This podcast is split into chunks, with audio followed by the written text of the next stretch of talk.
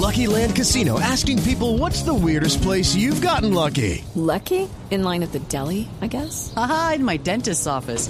More than once, actually. Do I have to say? Yes, you do. In the car before my kids' PTA meeting. Really? Yes. Excuse me, what's the weirdest place you've gotten lucky? I never win and tell. Well, there you have it. You can get lucky anywhere playing at LuckyLandSlots.com. Play for free right now. Are you feeling lucky? No purchase necessary. Void where prohibited by law. 18 plus. Terms and conditions apply. See website for details. Doña María José Quiseno es la madre, la valiente madre de este niño, que ha escrito públicamente sobre el caso, que presentó los argumentos, la tutela ante la Corte Constitucional que acaba de ganar. Doña María José, buenos días, bienvenida a Blue Radio. Néstor, buenos días, Lucas, padres lineros y todos los que están en la mesa. Buena mañana. Eh, doña María José, eh, ¿cómo está? Primero, como estamos hablando de un caso de bullying que viene de hace dos años, ¿cómo está su hijo? Bueno, en este momento seguimos en recuperación. Yo creo que parte de lo que todos los papás y mamás han vivido con niños víctimas de acoso escolar es que la recuperación es lenta y seguramente quedan secuelas para toda la vida. Pero lo más importante es que donde hay vida hay esperanza, Néstor. Sí, le pregunto cómo está él porque usted escribió una columna eh, en donde decía, si mal no recuerdo, que el acoso escolar mata, ¿cierto? El acoso escolar mata. Mi hijo estuvo más de mes y medio en una UCI en la Fundación Santa Fe. Eh, aprovecho para agradecer a esos médicos maravillosos que hay en Fundación Santa Fe que están trabajando por miles de personas. Doña María José, ¿qué tiene que ver el bullying con que él haya terminado en una UCI en la Santa Fe? Mira, Néstor, yo creo que eh, el tema, como lo decía el padre Linero eh, hace un rato, arranca por las burlas, ¿no? De hecho, el, colegio del que ustedes estaban hablando eh, hace un ratico ha señalado y es, y es lo único que ha reconocido es que en su ambiente escolar había constantes faltas de respeto y bromas de mal gusto. a todos los papás y mamás que seguramente nos están oyendo, es importante darnos cuenta que el acoso en todas sus formas empieza como una broma de mal al gusto y va escalando hasta salirse de las manos. Mi hijo, como decía Lucas, era un niño líder.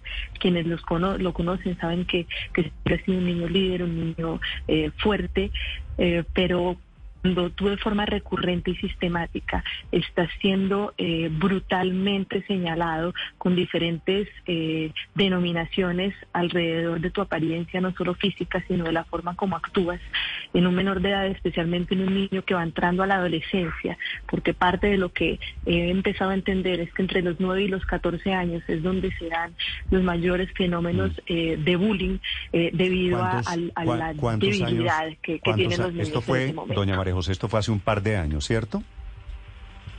Así es. ¿Cuántos años tenía su hijo en ese momento? 12, hoy 14. ¿Y él, ah, usted lo retiró del colegio? Sí, al final, eh, como, como lo comentaba Lucas, pues hubo ahí unos cambios en, el colegio que la verdad no tienen nada que ver con el caso, pero el colegio no supo manejar eh, la situación, hasta ahora no la ha sabido eh, manejar y al final la recomendación de, de, los médicos y los expertos, que incluso está por escrita y documentada en la Corte, es que el colegio del Besia no es un lugar seguro y en consecuencia pues retiramos mi hijo hacia un colegio en el que hoy es muy feliz y recibe eh, todo el trato y el acompañamiento como debe ser de una entidad educativa. Ese es un buen, un bello, un bello final. Doña María José, eh, cuando le hacían bullying a su hijo, ¿el qué hizo? ¿Cómo fue la reacción física? El bullying tengo entendido eh, que, le decían gordo, que le decían pesadeces de ese tipo, ¿no? Mira, la verdad es que el, el bullying, como lo señalaba el, el padre Linero hace, hace un rato, consiste en tener actos de humillación que empiezan por palabras, lo que uno empieza a entender es que empiezan por palabras y chistes, eh, se empieza a convertir en un tema sistemático en donde un grupo de niños eh, hacen eh, malintencionadamente comentarios alrededor de otro niño, pero migra muy rápido en estos tiempos a, lo digital. Y cuando ya se convierte en ciberacoso, y ustedes lo mencionaban, todos vivimos seguramente situaciones de bullying cuando estábamos pequeños. En el mundo de hoy, la gran diferencia existe con el tema del ciberacoso. Cuando el bullying pasa a las redes sociales, cuando ya no solo en tu colegio, sino que migra todo el espectro de una ciudad o de niños y niñas que son de tu misma edad, termina causando eh, unos temas que afectan tu confianza y tu autoestima eh, y que llevan en el mundo entero a 220 mil niños al año a la muerte. Es un tema serio que incluso habla de mayor mortandad en niños y jóvenes que el cáncer. Sí. Doña María José, sé que recordar este episodio es doloroso para usted, para su hijo, pero para que todos estemos enterados de incluso cómo comienzan estos actos de, de matoneo, de bullying, quisiera saber cómo empieza toda la historia, en qué momento empieza su hijo a decir, hombre, me están matoneando en el colegio. Mira, un niño no sabe, eh, creo que estabas hablando tú, Lucas, un niño no sabe identificar que lo están matoneando. Los padres, y lo hablaba ahora también el padre Linero, que es importante, los padres tenemos un rol protagónico en esta historia. En el triángulo del acoso existe el acosador, el niño acosado y los observadores. Y la teoría y los diferentes estudios muestran que cualquiera de nuestros niños, ustedes que también son papás eh, y, y, mamás en la mesa, cualquiera de nuestros niños puede estar en esas tres posiciones de acoso a lo largo de su vida, porque pasas muy fácilmente de ser acosado a ser un acosador. Y la posición más clave en ese triángulo es del observador. Hubo miles de niños cientos de niños que observaron el acoso sistemático que recibía nuestro hijo y no lo denunciaron y no dijeron nada. Si hubiéramos empoderado a esos niños para que alzaran la voz, para que hablaran de lo que estaba pasando a otro niño, tal vez hubiéramos parado a tiempo. El problema es que en nuestra sociedad callar es la mejor opción. Y la sociedad nos enseña que no alzar la voz sobre estos temas para no incomodar debe ser el camino. Y es el camino que incluso a nosotros como adultos nos impone la sociedad. Y recibimos muchísimas presiones en esos momentos para guardar silencio y para lo que muchos papás dijeron, no hacer de esto un gran tema, ya que lo podíamos manejar en privado. Es que eh, esa es una de las grandes trampas de lo que rodea el matoneo, doña María José. Lo que, lo que dice la, la, sentencia de la Corte es que todo pareciera haber empezado en marzo del 2021 en un juego virtual. Ahí es cuando, cuando su hijo explota, si me permite eh, la expresión, y empieza a decir, estoy siendo víctima de matoneo. En realidad no hay forma de, determinar si empezó primero lo virtual o lo presencial, porque estábamos volviendo eh, de la pandemia y ya estábamos retornando al, al colegio y había tantos momentos en donde pasaba de forma simultánea los ataques virtuales con los ataques presenciales cuando iba al colegio, que es difícil eh, determinar cuándo en, qué formato empezó. Lo que sí es cierto es que pues las fechas son, son muy claras, las evidencias son muy claras y ayer la Corte les regaló a los niños y niñas colombianos un fallo espectacular que habla de cómo les va a proteger sus derechos a la vida, a la dignidad, a la integridad, pero sobre todo a la salud y a la salud mental, que es ahora lo más importante. Los colegios están siendo insuficientes en las acciones que están adelantando, no saben identificarlo, no escuchan a los padres cuando reciben las denuncias y lo que es más triste es que en vez de buscar expertos que los acompañen a educar a toda la comunidad escolar alrededor de los temas de acoso escolar, están pagando esos honorarios en abogados. Yo tal vez esa es la parte más difícil que no logro entender y mi invitación y mi llamado y al final esta cosa lo que busca es que instituciones educativas, Estado y padres de familia nos unamos para construir juntos un ecosistema en donde la salud de nuestros hijos sea una prioridad y en donde entre todos podamos enseñarles que no podemos vivir en una cultura de la burla y del acoso, porque eso no está bien. También empoderar a nuestros hijos a alzar la voz y a pedirle al otro que pare cuando algo le está haciendo daño. No necesitamos abogados en esta ecuación, necesitamos es más formación y más corazón.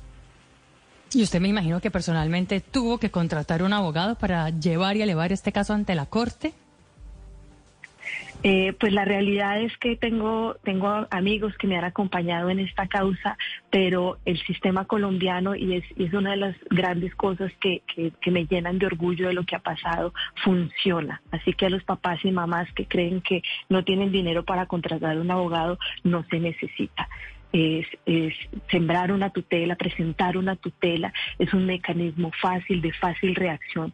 Eh, es, es, triste porque el colegio impugnó la tutela con unos abogados muy prestantes que nosotros no teníamos eh, y, y, ganó esa impugnación, pero nosotros volvimos a impugnar y al final llega ese fallo de la Corte en donde se reivindican eh, los derechos a la integridad, a la sí. salud eh, y sobre todo a la dignidad. Físicamente, es que estoy lleno de mensajes de padres de familia, pues por supuesto solidarizándose con usted, contando el caso de sus hijos.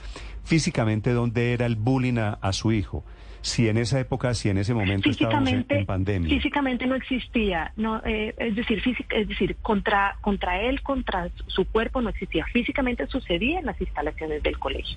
Es decir, tú dejas a, tu, a, a tus hijos, Néstor, en las mañanas, bueno, quienes vivimos en Bogotá, los dejamos 6 y 45, 7 de la mañana, hasta 3, 4 de la tarde, en el ambiente escolar en el ambiente escolar sucedía enfrente de todos sus maestros, maestros que todavía están en ese colegio, maestros que se dieron cuenta de la situación y todo el tiempo lo minimizaron. Me quiere, Un equipo José, de me quiere, me psicólogos quiere decir, del colegio que minimizaba la reacción. al- ¿Alguna de las frases que le decían a su hijo, la que más se le haya quedado a usted en la cabeza?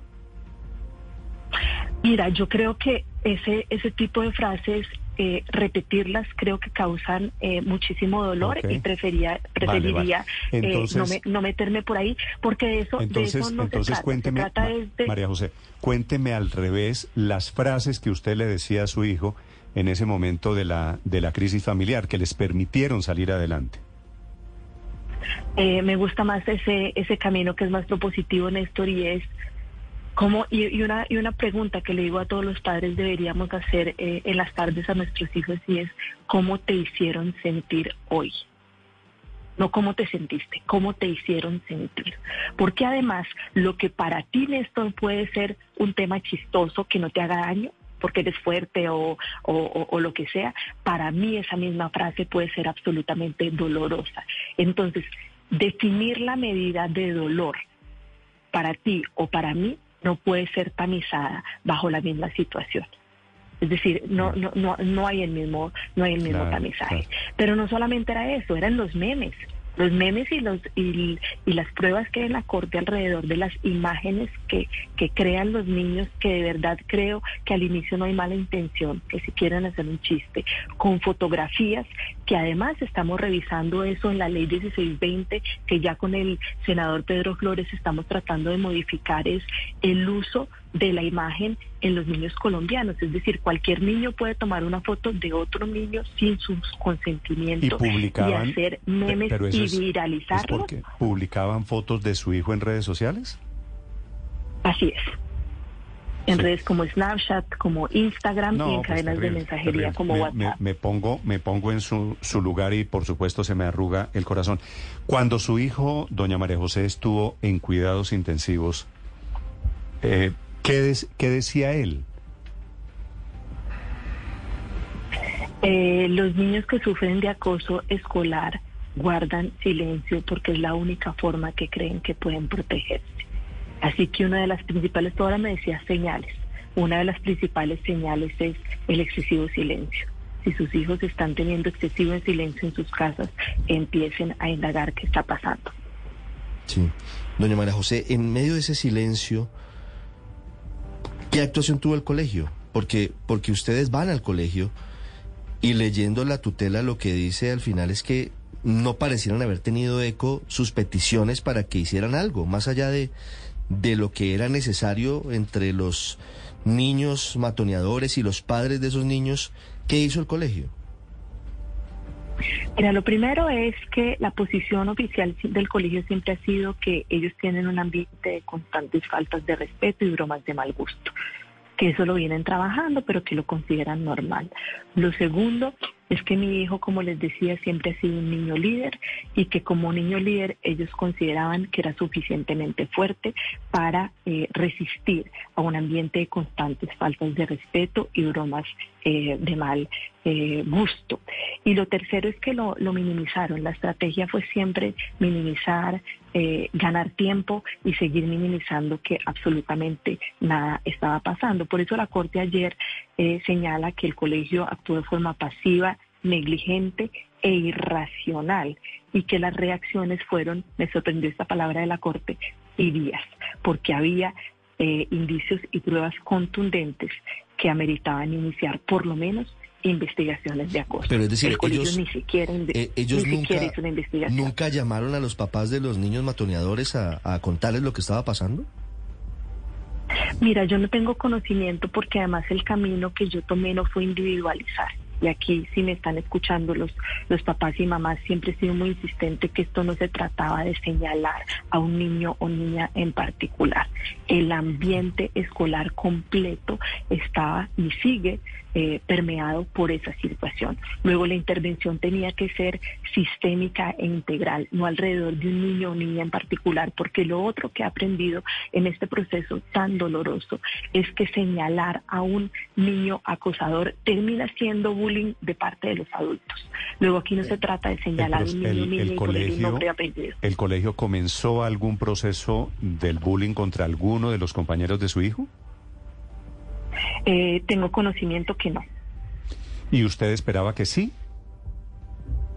Pues yo esperaba por lo menos que hicieran alguna intervención eh, integral y la realidad es que no sucedió hasta tal punto eh, que luego de que mi hijo salió del colegio y hoy está en otro colegio, desde, desde el colegio Helvecia han ofrecido dinero a otros niños para que lo golpeen. Eh, es una realidad que ya está también en otra instancia, pues porque ya esto eh, se trata de temas penales. No he entendido, doña María José. Néstor, niños, niños del colegio que ofrecen un monto de dinero a niños de otros colegios para que golpeen en este caso a mi hijo, pero sé que es una medida que tienen con otros niños. Ah, no, por ellos siguen y, estos, niños siguen en el colegio. Esto, ya, esto ya, es una multi, esto ya es una multinacional del crimen, pues. sí, señor. María José. Pero ya eso está pues en conocimiento de las autoridades. María José, a propósito de este tema, es que es muy difícil entender porque hay toda una cultura de la burla y toda una cultura que permite de alguna mente dudar del bullying. ¿En algún momento no les pararon bolas, les hicieron creer que eso era normal? Todo el tiempo. De hecho, hubo momentos en que yo misma pensaba que era normal lo que estaba pasando que era absolutamente normal y que los niños a esa edad se hacen bromas pesadas. Luego, construir la medida, lo que les decía, la medida de en qué punto pasa de ser broma pesada a pasa a ser bullying, yo creo que tiene tres grandes factores. El primero es que sea sistemático. Tú me puedes mamar gallo y me puedes molestar una vez, pero cuando ya lo haces todos los días, en todos los momentos y siempre contra mí, ahí ya hay un tema sistemático. Dos, que se ha generalizado. En este caso, el efecto contagio que produce el bullying hace que al final el buleador no sea tan fácil de identificar, porque todos los niños se unen mm. alrededor del más fuerte para burlarse del mismo. Y lo tercero que yo les decía es la medida individual que el dolor que tú sientes frente a algo no es lo mismo que el mío. Luego el silencio que empiezan a vivir las víctimas de, abuso y de acoso es el mayor detonante que tiene que prender las eh, alarmas. El colegio lo sabía, incluso en las declaraciones y en las pruebas que hay en la corte eh, hay una frase muy diciente que dijo, eh, entendemos que este momento el colegio no es un lugar seguro, luego recomendamos que su hijo no salga del salón solo a los espacios sociales de la institución. Mm, sí, quedo aterrado con este cuento que usted me está contando, María José, de que los mismos niños que le hicieron bullying a su hijo hoy están pagando para agredir a su hijo a pesar de que cambió de colegio. Es así, ¿verdad? Así es. Sí. Eh, Incluso llegaron a, a, ofrecer dinero, pues nos enteramos, pusimos en conocimiento de las autoridades y hace más o menos ocho semanas em, lograron eh, encontrarlo en la, en la calle y lo intimidaron y le dijeron una frase muy fuerte que es que eh, debía decirle a su mamá eh, que se tenía que callar o si no la próxima lo iban a, a golpear eh, más fuerte. Mejor Eso dicho, esos, esos, y esos niños ya tienen 14, 15 años, pues.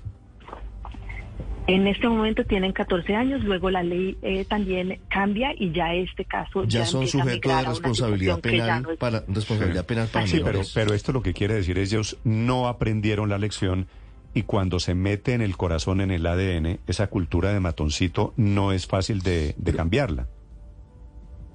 Por eso tenemos que trabajar todos y tenemos que trabajar con los papás y las mamás para ver cómo les ayudamos a estos niños que están en etapa de formación a enrutar, explicarles cómo deben manejar sus emociones y cómo deben eh, actuar. Yo sigo creyendo y soy una fiel creyente de que los, los papás y los colegios podemos hacer el cambio, pero si no hay voluntad, Néstor, va a ser muy difícil cambiar. Sí. Eh, su hijo terminó, eh, estoy leyendo eh, su, su tutela en la Corte Constitucional, su hijo terminó sufriendo de bulimia. ¿Eso ya se mejoró, ya se curó? Eh, sí, ya estamos, ya estamos del otro lado y como te decía, aquí no se trata tampoco de hablar ni de los síntomas ni de ni de la situación eh, personal, sino más bien hablar de, de, de por qué es importante que todos tengamos. No, pero es que el caso lo hizo público, le aclaro, es que el caso lo hizo público a usted. El fallo de la Corte Constitucional es un fallo es, público y el tema se volvió público. Me parece que su valor con el que yo comencé esta entrevista es porque a partir del caso de su hijo están surgiendo y estamos conociendo de muchos casos que demuestran que este no es un tema de un niño, que esto es una especie de No. epidemia, de epidemia que hay en los colegios, ¿verdad? Durísimo. De hecho, hay unos estudios de la OCDE que dicen que tres de cada cinco niños en América Latina eh, sufren o sufrirán de bullying alguna vez en su vida. Néstor, yo me atrevería a decir que todos los niños en Colombia sufren o van a sufrir bullying en algún momento de su vida. El tema es serio. No lo tenemos que tomar en serio los papás y se lo tienen que tomar en serio los colegios. Sí. Eh, María José, quiero hacerle una, una pregunta final.